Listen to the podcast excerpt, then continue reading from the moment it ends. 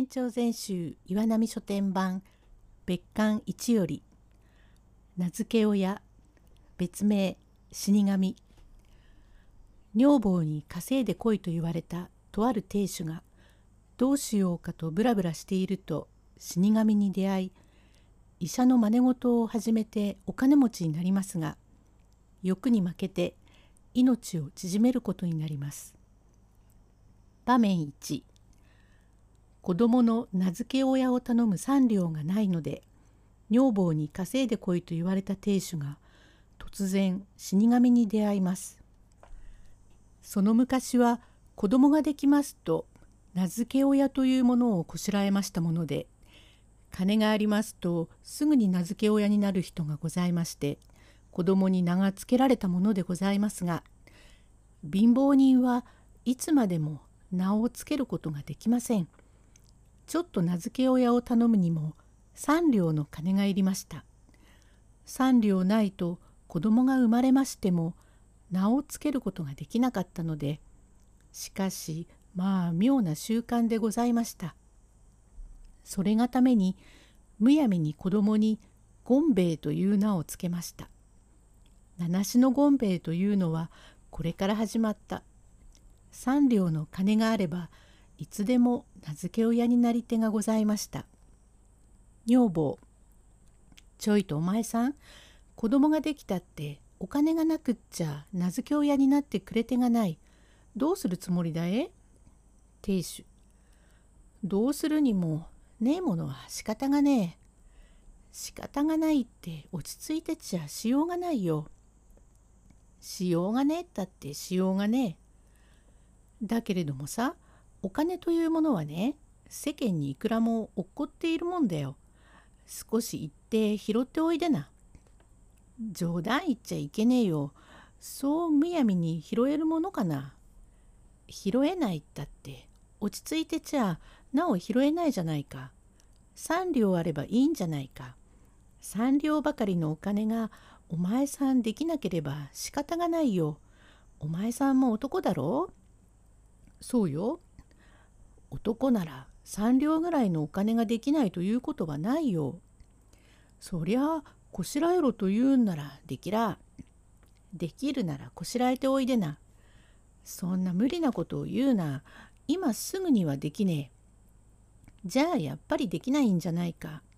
お前さん3両ばかりのお金ができないんなら死んでおしまいよ。ひどいことを言いやがるな。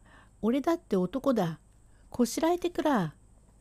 きっとこしらえておいでよ。できなかったら死んでおしまい。それもただ死ぬのじゃない。豆腐の角へ頭をぶっつけて死んでおしまい。ひどいことを言いやがる。豆腐の角へ頭をぶっつけて死ねるものか。よし、こしらえてくるぞ。きっとこしらえておいでよ。それから表へ飛び出してまいりました。ぶらりぶらり歩いているうちに大川端へ出てきました。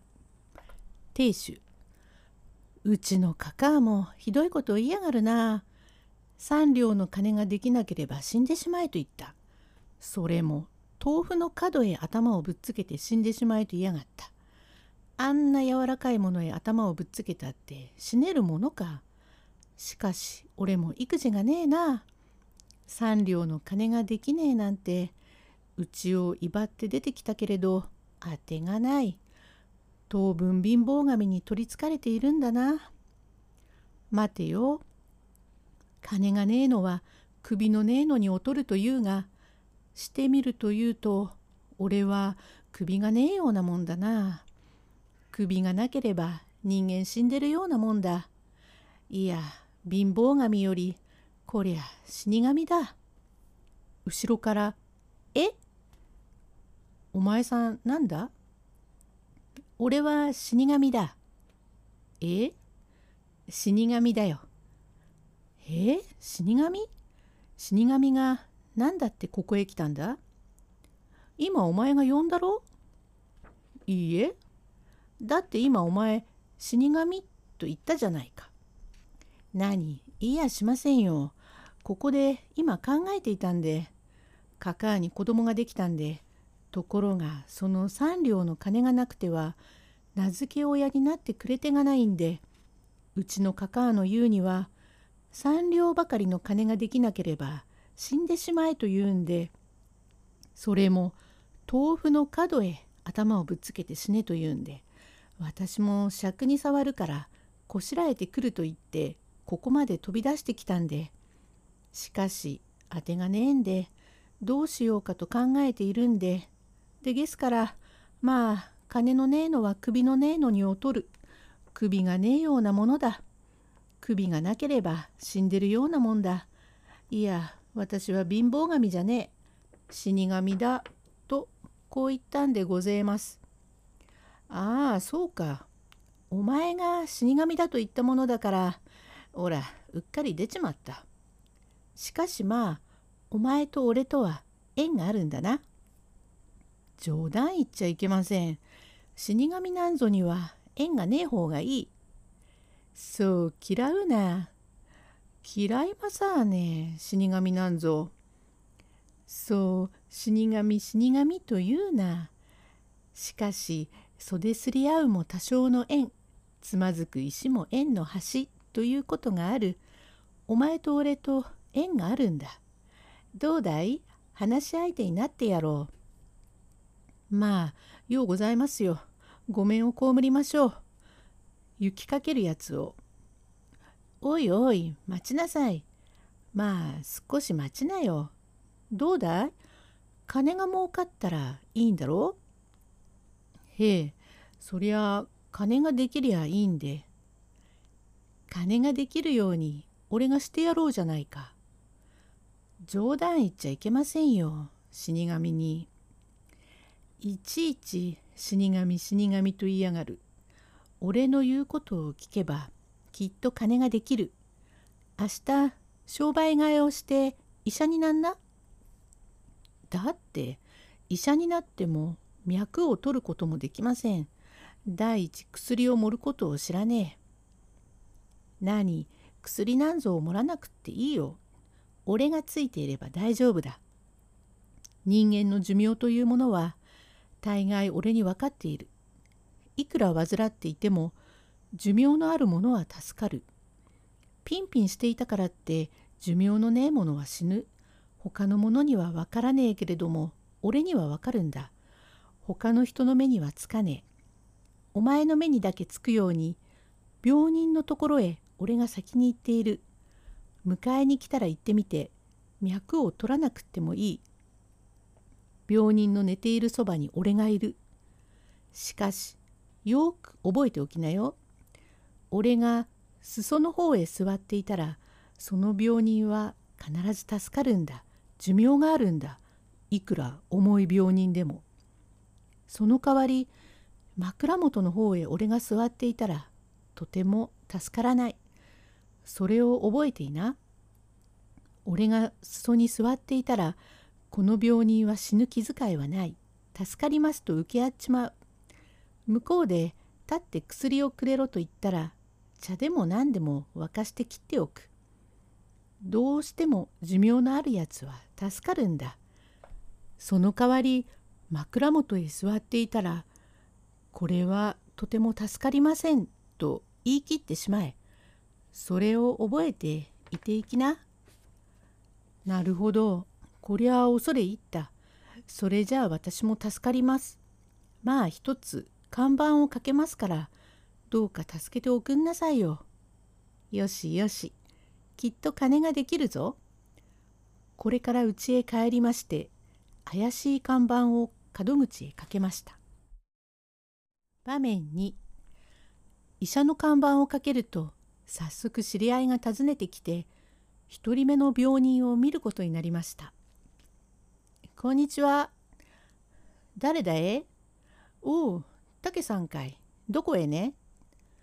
うちのね、お店でですがね、お嬢様が長いこと患っていらっしゃるんで、どんな医者へ見せても弦が見えねえんで、方角が悪いんじゃないかというので、占い師に見てもらうと、こっちの方角の医者にかけるとすぐに治ると言うんで頼まれて探しに来たんでどうだろう？この辺にいい医者はあるまいか？うーん、なるほど。どうだい？俺が行こう。え？俺が行こう。いえ、医者様を探すんで。だから、俺が行こうと言うんだ。お前さんが？医者じゃないじゃないか。それが医者だ。今日から医者だ。冗談言っちゃいけねえ。そんな怪しい医者は連れて行かれませんよ。私の大事な棚なんだから。何？俺はいい医者だ。病人を見て助かる病人なら助けてやろうじゃないか。助からねえものならどうしたって助からねえ。それが分かりさえすればいいんだ。だから俺を連れて行きな。弱ったな。こいつとんでもねえことを言った。大事な棚だから。いいってことよ。心配するな。連れて行け、連れて行け。おめえも行ってもねえや。これっきりだ。さあ、すぐに出かけよう。驚いたな、こいつは。これから二人連れ立って出かけました。たけさん。このうちなんだ。中へ入っちゃいけねえよ。少しそこに待っていてくんな。へえ、旦那、行ってまいりました。旦那。大きにご苦労、ご苦労。探した医者が見つかったか？へえ、見つかりましたが、私が断ったので、ところが向こうで勝手についてきちまったんで。先生か？へえ、これはどうも怪しい医者なんで。なんだってそんなものを連れてきたんだ。これは今日からの医者なんで。ふざけちゃいけない。あれほどお前に頼んだじゃないか。いい医者を頼んでくれと。ところがいい医者だから俺が行こうと言うんでくっついてきました。決して悪い料金で連れてきたわけじゃないんですからどうかまあご勘弁なすって。来たものは仕方がねえ。脈でも取らして薬を飲まなければいいだろう。こっちへあげなさい。へえ。おい、先生、こっちへ。亭主。はいはい。これは、これは。旦那。おい、これが先生かい。まあ、どうもご苦労様でございます。先生、とにかく病人をご覧なすって。薬などはどうでもいい。ああ、薬はどうでも、見さえすればいい。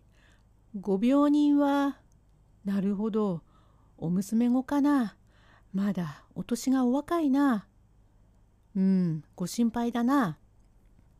ひょいと見ると、裾の方に死神が座っております。こいつは閉めたと思って、いや、親御さん、この病人は助かる。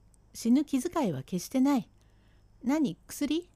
薬は飲まずともよい。強いてくれろと言えばあげるが、茶でも沸かしてあげるくらいなものだ。治りますよ。大丈夫だ。私が受け合ったから大丈夫だ。また来ますよ。さようなら。のんきな医者があったもので、この医者が帰ってしまうと、この病人がたちまち助かりました。さあ、これから評判になりました。間のいい時には妙なものでどの病人もどの病人もみんな助かるからそれがためにたちまちのうちに金ができました。人間というものは金ができると贅沢になりますもんでそれから一つ今日大阪の方を見物しようというんで子供には立派な名付け親をこしらえまして名を付け女房と子供を連れて所帯をしまって京大阪の方へ見物に出かけました。金のあるのに任してあまり贅沢をしたんでしまいにまた一文なしになってしまいました。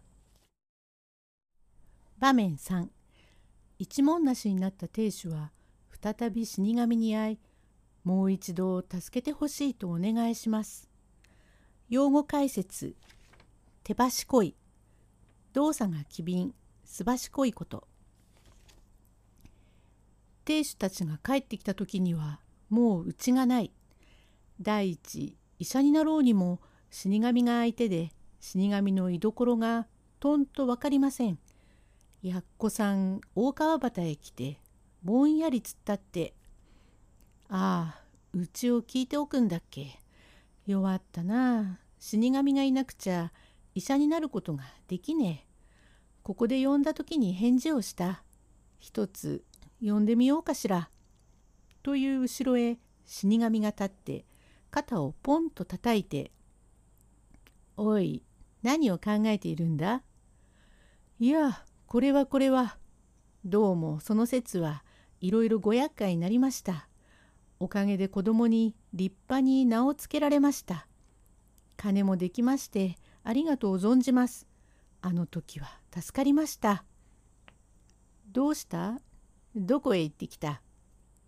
実はその今日大阪の方へ修行に出かけました。何の修行に？医者の修行に。バカなことを言うな。俺がついていれば修行もへちまもいるもんじゃねえ。金はどうした？ところが一文なしでどうかもう一度助けてもらいたいもので明日から看板を出しますが金はみんな使ってしまったのか？ええきれいに使っちまいました。何使っちまった？そう無駄なことをしちゃいけない。お前は何と言った？三両の金に困って子供に名をつけることができないと言うから俺が助けてやるんだ。金ができたからいいと言うんでみんな使ってしまうというものがあるか。勝手にしろ。もう俺は構わねえ。そんなことを言わないでもう一度助けてくださいな。何しろ帰ってきて一文なしでどうするにも仕方がないんで。そうか？それじゃあもう一度助けてやろう。その代わり今度金ができたら無駄に使わないようにしろ。へえもう今度はできれば大事にしますから。これからまた千のうちのそばへ家を借りてここへ看板をあげました。千にも評判になっておりますからすぐに患者が来ました。ええごめんくださいごめんください亭主はいええ私は佐久間町の遺跡から参りました。はあはあ。主人が長らく患っておりまして、どこの医者へかけましても、とんと弦が見えません。先生はその病人を見るばかりで治してくださるということを承りましたが、どうか先生にすぐにおいでを願います。母、佐久間町の遺跡さんか。よろしいご体家の早速伺います。これでいいすぐに行きましょう早い方がいい。さようでございますかありがとう存じます。それから一緒に連れ立って出かけました。ええ、ただいま先生おいでになりました。支配人。あ、そうか。どうぞ先生こちらへ。はいはい。これはこれはご病人は？どうぞこちらへ。はあこれが後藤家のご主人か。はい。だいぶお年を召していらっしゃるな。うん、ご心配だな。ひょっと寝ている病人の裾のところを見ると死神がいない。枕元を見ると枕元にぴたりと座っている。やい、ご支配人。へえ、お気の毒だが、この病人はとても助かりません。へえ、先生、助かりませんか。寿命がない。寿命がございませんまことにお気の毒だ。それは困りましたな。先生のお力でどうか一度助けていただきたいもんで。私は助けてあげたいけれども寿命がない。へえいかがでございましょう。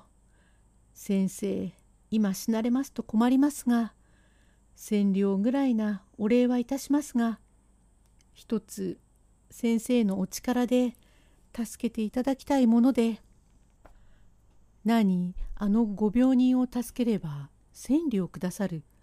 あの千両死神の方へ向かって小さな声で「今一文なしですがね助けてもらいたいもんですがどうでございましょう。千両になるんですがへえ助からねえいやご支配にこれはお気の毒だが千両ではとても助かりません。へえ千両でも助かりませんか。では二千両を出しますが。二千両。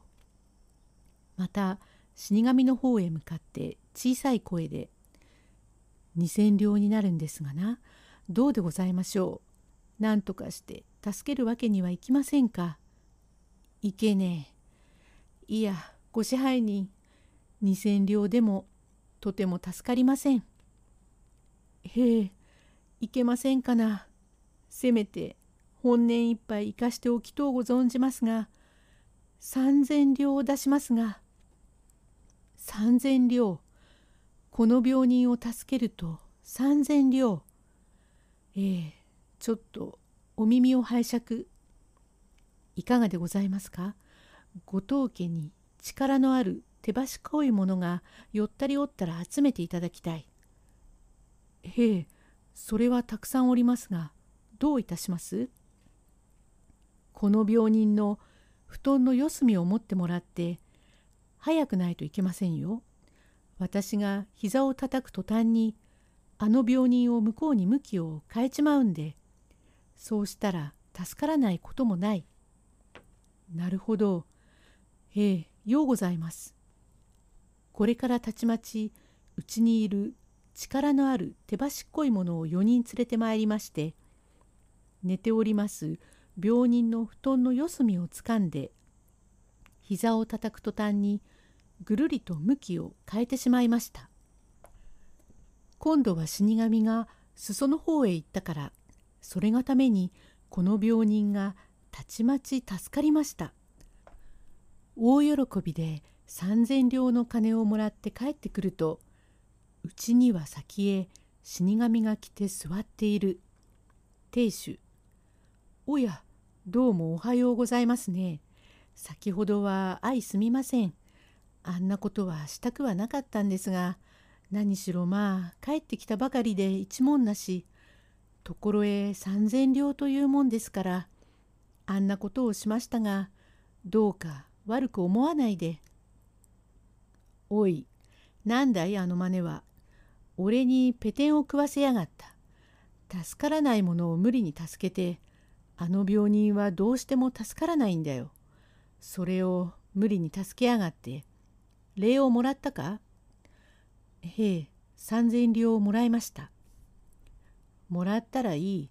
まあ、俺と一緒に来な。へえ、俺と一緒に行きな。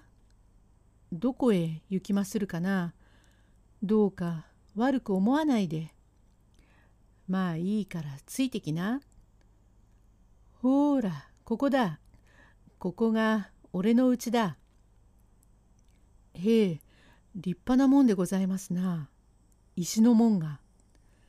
さあ、こっちへ入んな。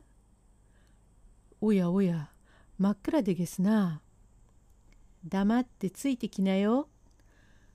おや、こりゃ驚いた。急に明るくなってきました。こりゃ大変なろうそくでございますな。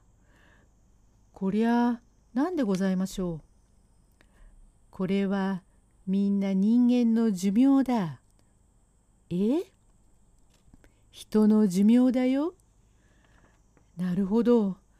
人間の寿命というものは、ろうそくの灯しのごとくだと言いますが、なるほど、本当ですね。恐れ入ったな。ここのところに恐ろしい目立った一本、まだ火がついたばかりで威勢よく燃えてますな。こりゃどこのタレというのがすぐにわかりますか？ああ、わかる。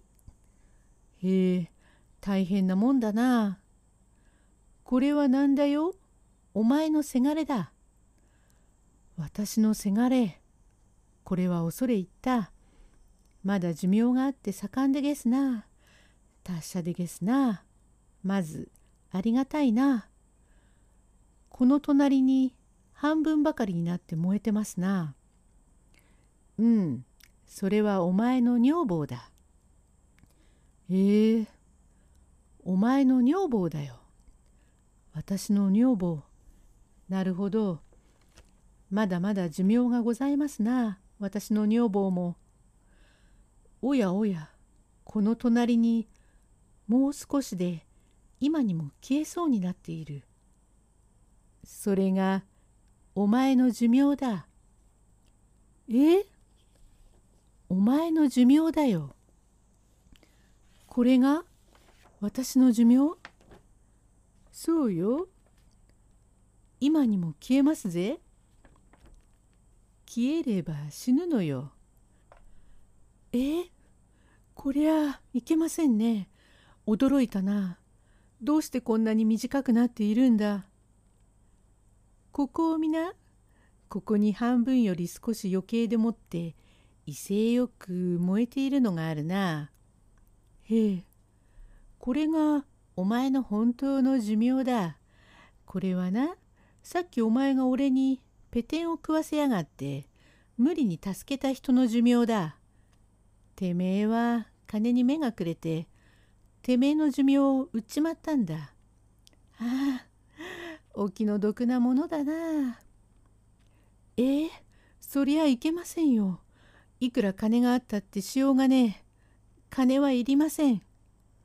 俺に返したっていけない。気の毒だが、やっちまったものは取り返しがつかねえ。そりゃ、困ったな。なんとか助かる工夫はございますまいか。まず助からねえな。そこをどうか何とかして助けてもらいたいもんで。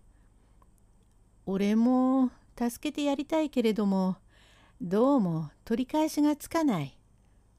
けれども何とかして。さあうまくいくかいかないか。ここに半分ともしかけがある。こいつを持って行ってついでみな。うまくつながれば助かるから。なかなかうまくいかないぞ。へえへえついでみます。死んじゃ大変ですから。これが告げればいいんで。そうよ。じゃあついでみましょう。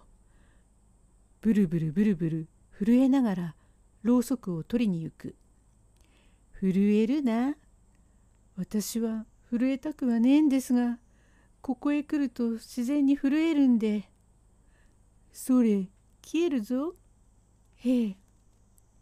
消えると死ぬぞ。しっかりしろ。片っぽの手にろうそくを持ちまして今にも消えそうになっているろうそくをつまんでブルブル震えながらそれを継ごうとしました。それ消えるぞ。へえ消えると死ぬぞ。ひょいと継ごうとする途端にプツああ消えちまった。おしまい。